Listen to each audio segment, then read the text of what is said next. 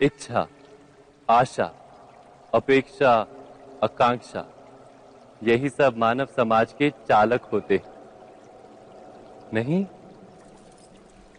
यदि कोई आपसे पूछे कि आप कौन तो आपका उत्तर क्या होगा? हम्म? विचार कीजिए।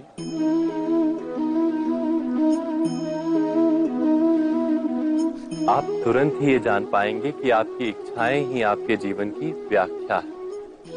कुछ पाने से मिली सफलता, कुछ ना पाने से मिली निष्फलता ही आपका परिचय। अधिकतर लोग ऐसे जीते हैं, कि स्वयं भीतर से मरते रहते हैं, किंतु अपनी इच्छाओं को नहीं मार पाते। इच्छाएँ उन्हें दौड़ाती हैं, जिस प्रकार मृग कृष्णा मृग को दौड़ाती परंतु इन्हीं इच्छाओं के गर्भ में ही ज्ञान का प्रकाश भी कैसे?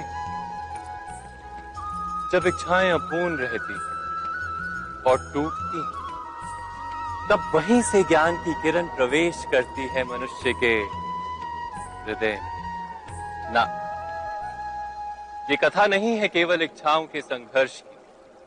नहीं है केवल महत्वाकांक्षाओं से जन्म लेने वाले भयावह रक्तपात। ये कथा है, इच्छाओं के गर्भ से उदित होते हुए ज्ञान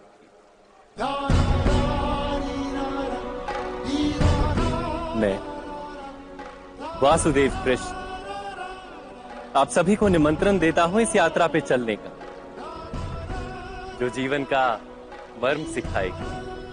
मनुष्य का धर्म सिखाएगी कीचड़ से उठकर कमल बनने का कर्म सिखाएगी